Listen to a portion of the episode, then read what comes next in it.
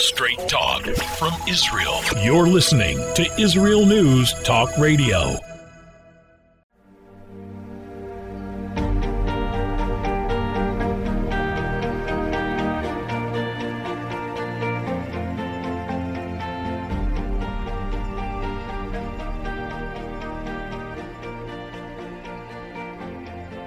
Hello, and welcome to News from the Torah. This is Leah Aharoni. Today is the 29th day of the Hebrew month of Adar, March 22nd, 2023, and we're about to start a new book of the Torah this week, the book of Vayikra, Leviticus, which is almost all of it is dedicated to animal sacrifices and to the worship ceremony of the Mishkan, the tabernacle, and afterwards the two temples that stood in Jerusalem. But I would like to dedicate today's show to talking about the deeper meaning of the judicial reform that is happening in Israel today and the anti government protests that have been um, raging here for the past three months and are probably going to rage here for uh, numerous months to come. Because these protests are really not against the judicial reform, they're against the government itself. And the protesters, together with the political backers, will find the grounds and the reasons for the protests. But I don't want to talk about the politics of it, and I don't want to talk about the exterior of it. I would like to probe deeper to understand what drives this wedge? What drives this conflict? What drives this debate? And I may have touched on this in one of my previous shows, but um, today I gave a class in the book of Tanya that I give every day, every week. And something in the teachings that we went over today actually explained this protest, protests in a beautiful way. The Baal HaTanya explains, based on the Kabbalah and the Zohar, that there are six basic human traits that are called the midot, the sfirot. They're basically emotional traits. They're human traits, but they're also a reflection of so-called divine traits, ways in which God interacts with the person, with the person and with the world. And for example, there is the trait of kindness, and then there is a trait of discipline. And discipline and kindness have to have an interaction between them to create an ultimate balanced reality that has the kindness and the giving, what's called chesed, but also has the boundaries and the discipline, what's called gvura. And in this way, there are six main traits, and they need to be balanced against each other. So, what the Tanya explains is that in a wholly optimal setting, the six traits really understand they have to balance each other out no one trait is more important than any other. Now, each human being comes into the world with a propensity for a certain trait. Some people are more disciplined oriented and some people are more giving oriented. That's fine. But that's just a propensity we really have to develop inside ourselves a balance in which we know how to use all the different traits and all the different dispositions in a balanced way and understand when to apply which one. And that takes a lot of judgment. And I think that's really the main challenge of living a religious life, where you understand that there are different values involved, and you need to ask yourself in every single case, what does God want from me now? Which one of my character traits, which one of the propensities should I be applying now? Is this a situation for more giving, or is this a situation for more boundaries? It's really a question that has to be answered almost moment by moment. We cannot be living on autopilot. On the other hand, says the Tanya, that when one trait, one approach thinks that it is the all and be all and it's the most important and it should be ruling over others, that's the definition of the opposite of holiness. Because God created a world balanced with all the traits, and all the traits come from God, and each one is godly, and they have to work in harmony. When one trait sticks out and says, I'm the most important, and I have to rule over others, that's the epitome of the opposite of holiness. I don't want to use word, certain words, so I'm just going to say it in a in a positive way. So, this is actually very interesting because it aligns beautifully with very interesting research by Jonathan Haidt, who is an American political philosopher. And you can go online and read his books. And basically, over the past um, decade or so, he did a lot of research to understand how people make moral choices. In different countries, different societies, he has interviewed, I think, tens of thousands of people in a very wide range of societies. And he came down with only six questions that all humans ask when trying to figure out if something is ethical and moral. There are really only six questions that define morality for humans. And it's so interesting that these six questions really parallel the six traits, six midot, six sfirot that we have in, in the Kabbalah and in Chassidut. So these six questions are first of all, is anybody getting hurt? Is the victim in the story? Number two, is this fair?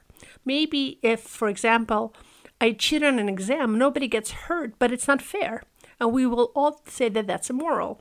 Number three, is there freedom that is taken away from somebody?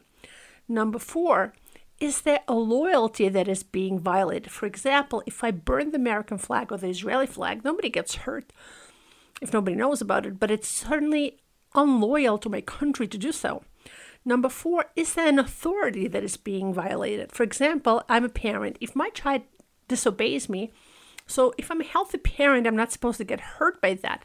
But it's bad for the child and it's unethical because there's supposed to be parental authority. And when the child violates that parental authority or teacher's authority, that's unethical. And number five, is there a holiness that is being violated? So, for example, if I take a holy object and I burn it or I misuse it or I abuse it, there's no victim involved.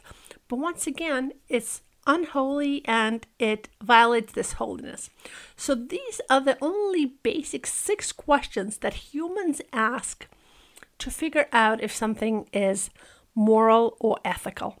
But here is the real interesting finding of Jonathan Haidt. What Jonathan Haidt found that people who are um, pursuant to the liberal side of the political map, people who see themselves as liberals, they really ask only one, maybe like one and a half questions. And basically, the main measuring uh, stick for morality for liberals is is anybody getting hurt? Is there victims? And to a certain extent, liberals will ask two other questions Is it fair? And is there liberty that is being violated? But really, really, the big question is there a victim?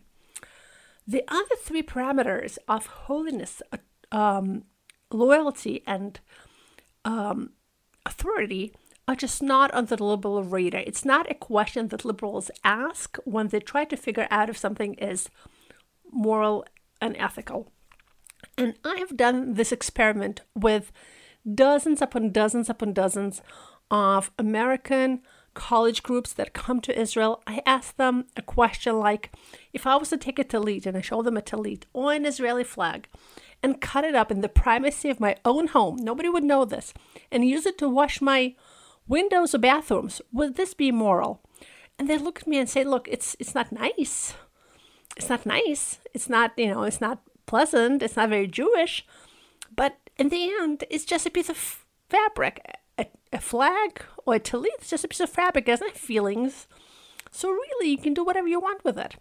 And you know, one time I felt really brave, and I asked the students, "What if there was a brother or a sister, and let's say they're in their 60s, so there are no consequences, and nobody knows about this, and they go off to some place, and they decide to have an intimate relationship." Their brother and a sister, there are no consequences to be had, and it's you know nobody gets hurt, nobody knows about this. It's a mutual consensual decision. Is this moral or ethical? And they look at me, the students, and they say, like, it's disgusting, but really, who can tell them what to do? It's their choice. If they if they're mutually consent if there's mutual consensus and no, no no consequences, who said this is wrong? And what I try to explain to the students is that in their mind, once you take out the question of a victim, once you, nobody gets hurt, then they really have no tools to ascertain that something is ethical. On the other hand, when you ask conservatives or traditional people, people in traditional societies or religious societies, and this is not necessarily in the United States, that this would be in any country, what happens in most traditional or conservative or religious societies is that people try to make sense of all six questions and balance out all six questions in a way that they can find balance, in a way that in some cases they would prefer one value, in another case they'll prefer a different value. But there is a really question of needing to consider all six values to get to an ethical decision. So, in some cases, for example, the um, the weight of not hurting and people and not uh, um, putting boundaries on their freedoms will come up first. And in other cases, no, the question of holiness will come up first. So the outcome of that is very, very interesting because what Haidt also found in his studies is that when liberals are asked to predict conservatives' answers to moral dilemmas, the liberals are not able to do so accurately. Well, when conservatives are asked to predict liberals' answers to certain moral questions, conservatives are much better at predicting what liberals will think. Why is this?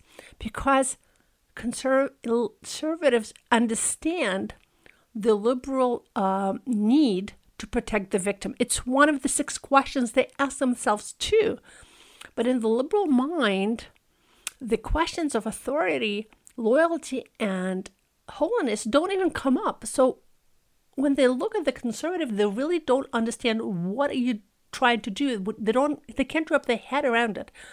And more so, what liberals see when they look at conservatives is you are hurting people for no good reason because these values of uh, loyalty, um, sanctity, and authority are just not values. They don't register. So the liberals cannot understand what's the reasoning of the conservatives who are doing what they're doing. So when you look at the world from the liberal perspective, it makes sense internally because people are being um, boundaried, people are being prevented from doing what they're doing, people's rights are being taken away for these things that are just not not a value. Like we don't understand what you want. And this is exactly the core or one of the cores of the current split in the Israeli society. There's a certain minority that comes, and it's a minority, it's about 20% of the Israeli society that is um, ultra liberal, um, universalist, and and is less connected to the Jewish heritage and the and the Torah. And I'm, you know, of course, the protesters who are religious, there's some of them, a few of them, and of course the protesters who are very connected to to the heritage. Some of them, not a lot of them, but the core. I'm talking about the you know the main core of protesters come from Israel's left wing, which is ultra liberal.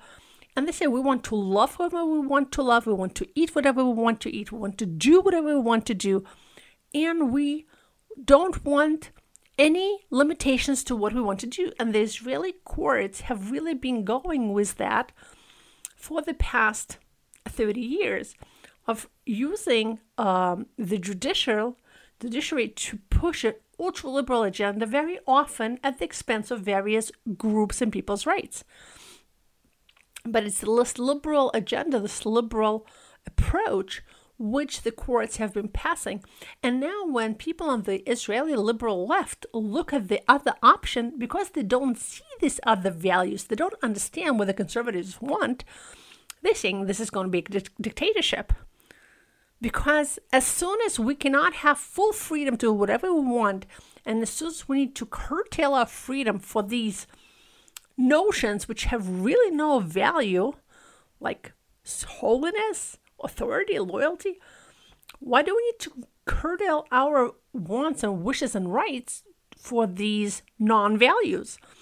And any indication that we would need more balance and we would need to take into account these other values, which uh, there's many, many people in the Israeli um, society hold dear because the Israeli society is much more conservative actually than, for example, the American society. It's much more traditional, uh, and many more people are religious or religiously observant. So, um, from the liberal perspective, yeah, this looks like a dictatorship. I understand the internal, the internal thinking. Of course, it doesn't make sense because these are the values are values from a Torah perspective. Um, but I think what people on the right and in the conservative circles need to understand is they need to understand why the liberals are thinking what they're thinking. Okay, it's not that they don't have values; they do. Um, and I think what sometimes works is to help people face their own prejudices. When I talk to American uh, college groups, I, I start out by asking, do you think that uh, religion is primitive and backwards? How many of you think that? And mostly like 70 or 80% of hands go up. Do you think that women in religion are subjugated? And about 80% of the hands go up. And I ask a few more questions like that. And then I say, look, friends, um, you need to face your own prejudice. You're coming with a bias. Now, I'm not going to talk you out of your bias, but I would like you to please realize that you have one before we start having this conversation. And usually my presentation is 30, 40 minutes, so I'm not going to change people's thinking. Certainly don't plan to do so, but what I do do is present this research and some of the questions that we ask ourselves and certain, some of the issues that are uh, current. And then people look at me and say, We've never heard this before. American liberal college students or graduates, people in their 20s, tell me, We've never heard of this uh, conservative perspective. We've never heard of these values. We've never seen things this way. And when you show people um, this approach, then you can start having a conversation because otherwise it's just two sides screaming at each other.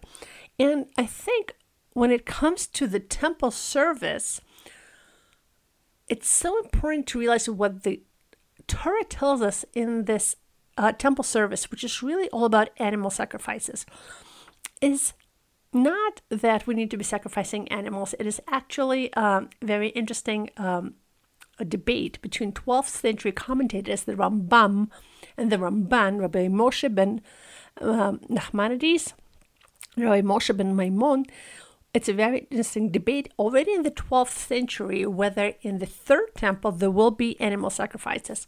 One of them said for sure, and the other said no, it was something that the Torah gave the Jewish people for the time, but it's not something that's going to happen in the future in the third temple. But the basic idea of an animal sacrifice is for a person to look at this animal and say, This animal is being brought as a sacrifice for God, and it really represents me because I'm supposed to be dedicating my life and all of my for my capabilities and all of my abilities and all of my life as I'm living, not as a dead person, as I'm living to God. And just as this animal is now being burned as an offering for God, my life should be an offering for God. I should be living for God, not dying for God, but living for God. Rabbi Aaron Soloveitchik, who was a very prominent rabbi in Chicago, used to say that it is much e- easier to die for God than it is to live for God because living for God requires making decisions that are not simple every single day. But when an animal is wholly offered to God, that's called the Korban Olah, all of it is burned up for God. It's a message to the people to all of us because that was a daily offering. It's an it's a message to us that everything we do in our day, our entire existence should really be focused on God. Every single day of our life should be an offering for God in all of its entirety. And when there is a peace offering, that's another different kind of offering called Korban Shlamim, or a peace offering, that is some of it goes on the altar and is burned for God, and some of it is eaten by the Kohanim, the priests, and some of it is eaten the, by the person and shared with the community. That's a different kind of message that everything we do in our life should be shared with the community and should be um, connecting us both to God but also to the people around us. And then there is the sin offering, in which a person says that this animal was is now being brought as an offering for me and it's a reminder that I should gather myself and stay away from things that are bad for me, for God, for community. And once again red- rededicate myself to godliness. That's the idea of the temple and the sacrifices. And I think it's an important reminder for us do we live a life that is all um, focused on myself, my rights, and what do I want? And then, if that's my approach, then yes, I will be here fighting for my rights and for the rights of others because rights and what every person gets to do and personal freedom to do whatever we want then becomes the all and be all, the end of all. Or do we look at a world we say this entire world is is full of nuance. It's full of so many questions. It's full of so many different issues and situations. And my job to understand that I'm here to make the best decision out of these different options every second of my life. And God is challenging me to rise above my natural inclinations and serve Him, making choices which are not always easy. And I need to put myself aside a little bit to be asking what not what I want and what are my rights, but what does God want and what are my responsibilities? This is really the crux of religious life. Not serving myself, but serving God through doing good. And yes, I'm one of the people, I'm one of the creatures in the world, and of course I should be doing good for myself.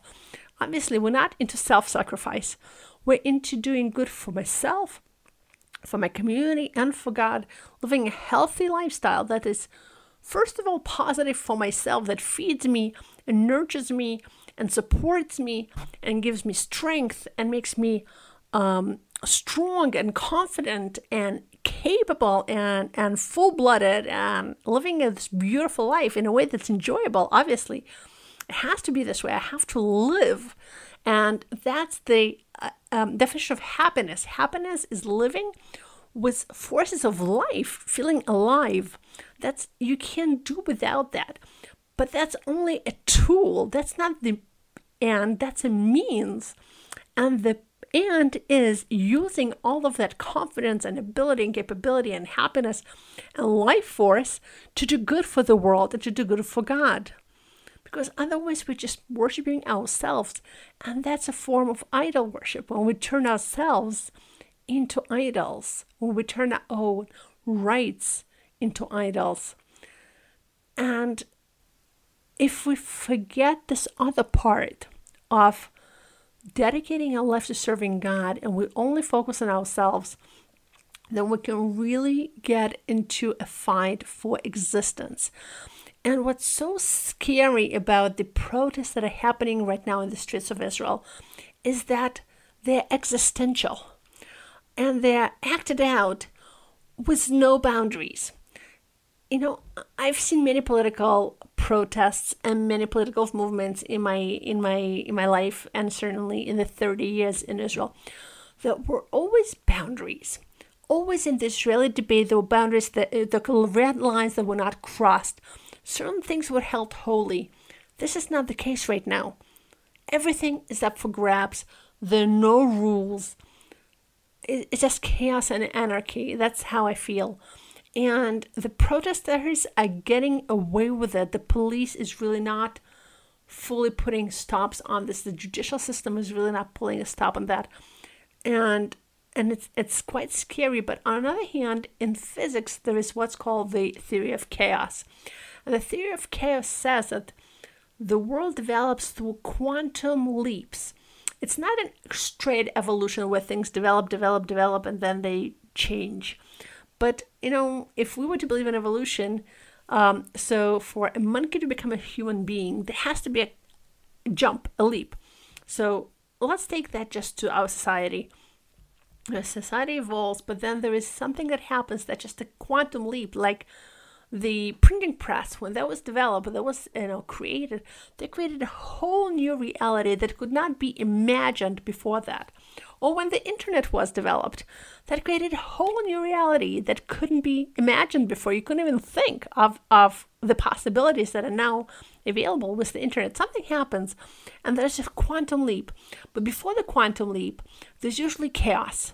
When the world le- gets to chaos, when everything is disconnected, this is when the conditions are ripe for this quantum leap. So I think that the chaos we're seeing right now in Israel is just that. It's it's everything coming apart. Like you have to you have to leave your preconceived notions. You have to leave everything you know in order to go to a higher stage of awareness. Um, just like a plant, when it's planted, when you plant a seed, it has to fall apart before it can become something bigger, before it can become a plant. As long as the seed remains a seed and doesn't decompose, it cannot become something else. It cannot become a plant. So what I'm seeing right now is that basically everything we know about Israel and the Israeli reality is falling apart. And on the one hand, it is very scary to watch this. It is scary because we don't know what's next. But on the other hand, I'm full of faith. I'm full of faith in God who is driving history. Yes, we have choices, and each and every one of us has a choice in how we approach life and what we do, and we're responsible for our actions. And at the same time, God is driving history. And we're in the redemption process. God is for sure going to bring redemption. And redemption basically is a higher state of consciousness. It's a state of consciousness in which we see God in this world, in which God is not hidden, but we can perceive God clearly in the world. That's that's redemption. And God is taking us there, but together we have to break the mold of our um, current reality, of our current perception. And it's painful and it's scary and it's a, it's an existential crisis. But I'm so sure that on the other side of the crisis is something beautiful and unimaginable, something that we've been striving for for the past 3,000 years of history. And with this, um, I would like to uh, end the show because we are on the cusp of the Hebrew month of Nisan. Uh, this Thursday will be Rosh Chodesh Nisan, the first day of the month of Nisan.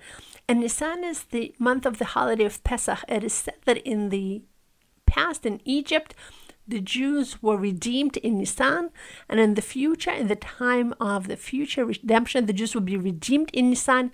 So I'm seeing what's going on right now with all its gory, uh, with all its gore, as a something that's leading us to this redemption. And I really wish you and myself and all of us that this Nisan we will be redeemed. We will, will get to a high state of consciousness where we will get to a state of brotherhood and love and understanding we'll be able to appreciate the differences and through the differences come together to serve God instead of being so focused on ourselves and our own existential issues. So, with this, I would like to uh, end the show wishing you an amazing Rosh Chodesh, amazing month of Nisan, and I will see you next week here on News from the Torah.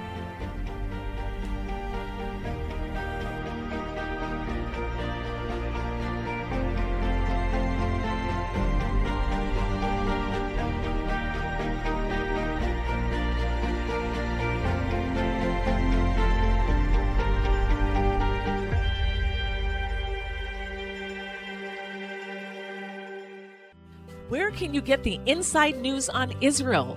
At Israel News Talk Radio, we're dedicated to sharing Israel's inside story with the world by providing our listeners with news on Israeli politics, current affairs, and Israeli Jewish culture.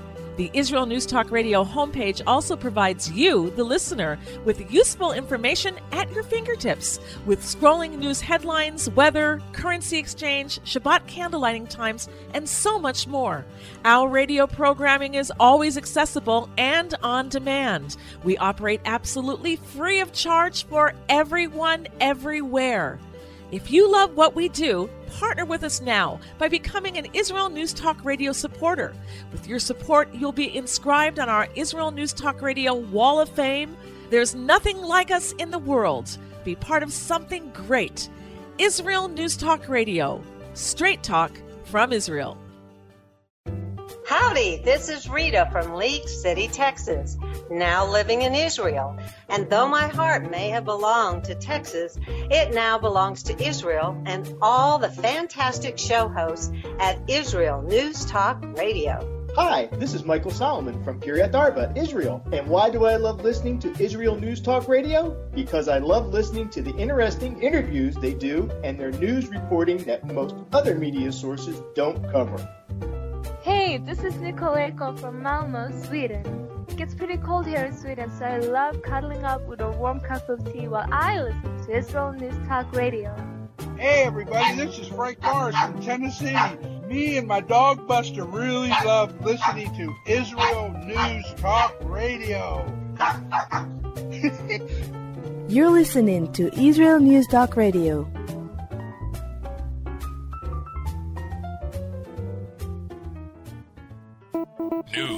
Opinion, and more.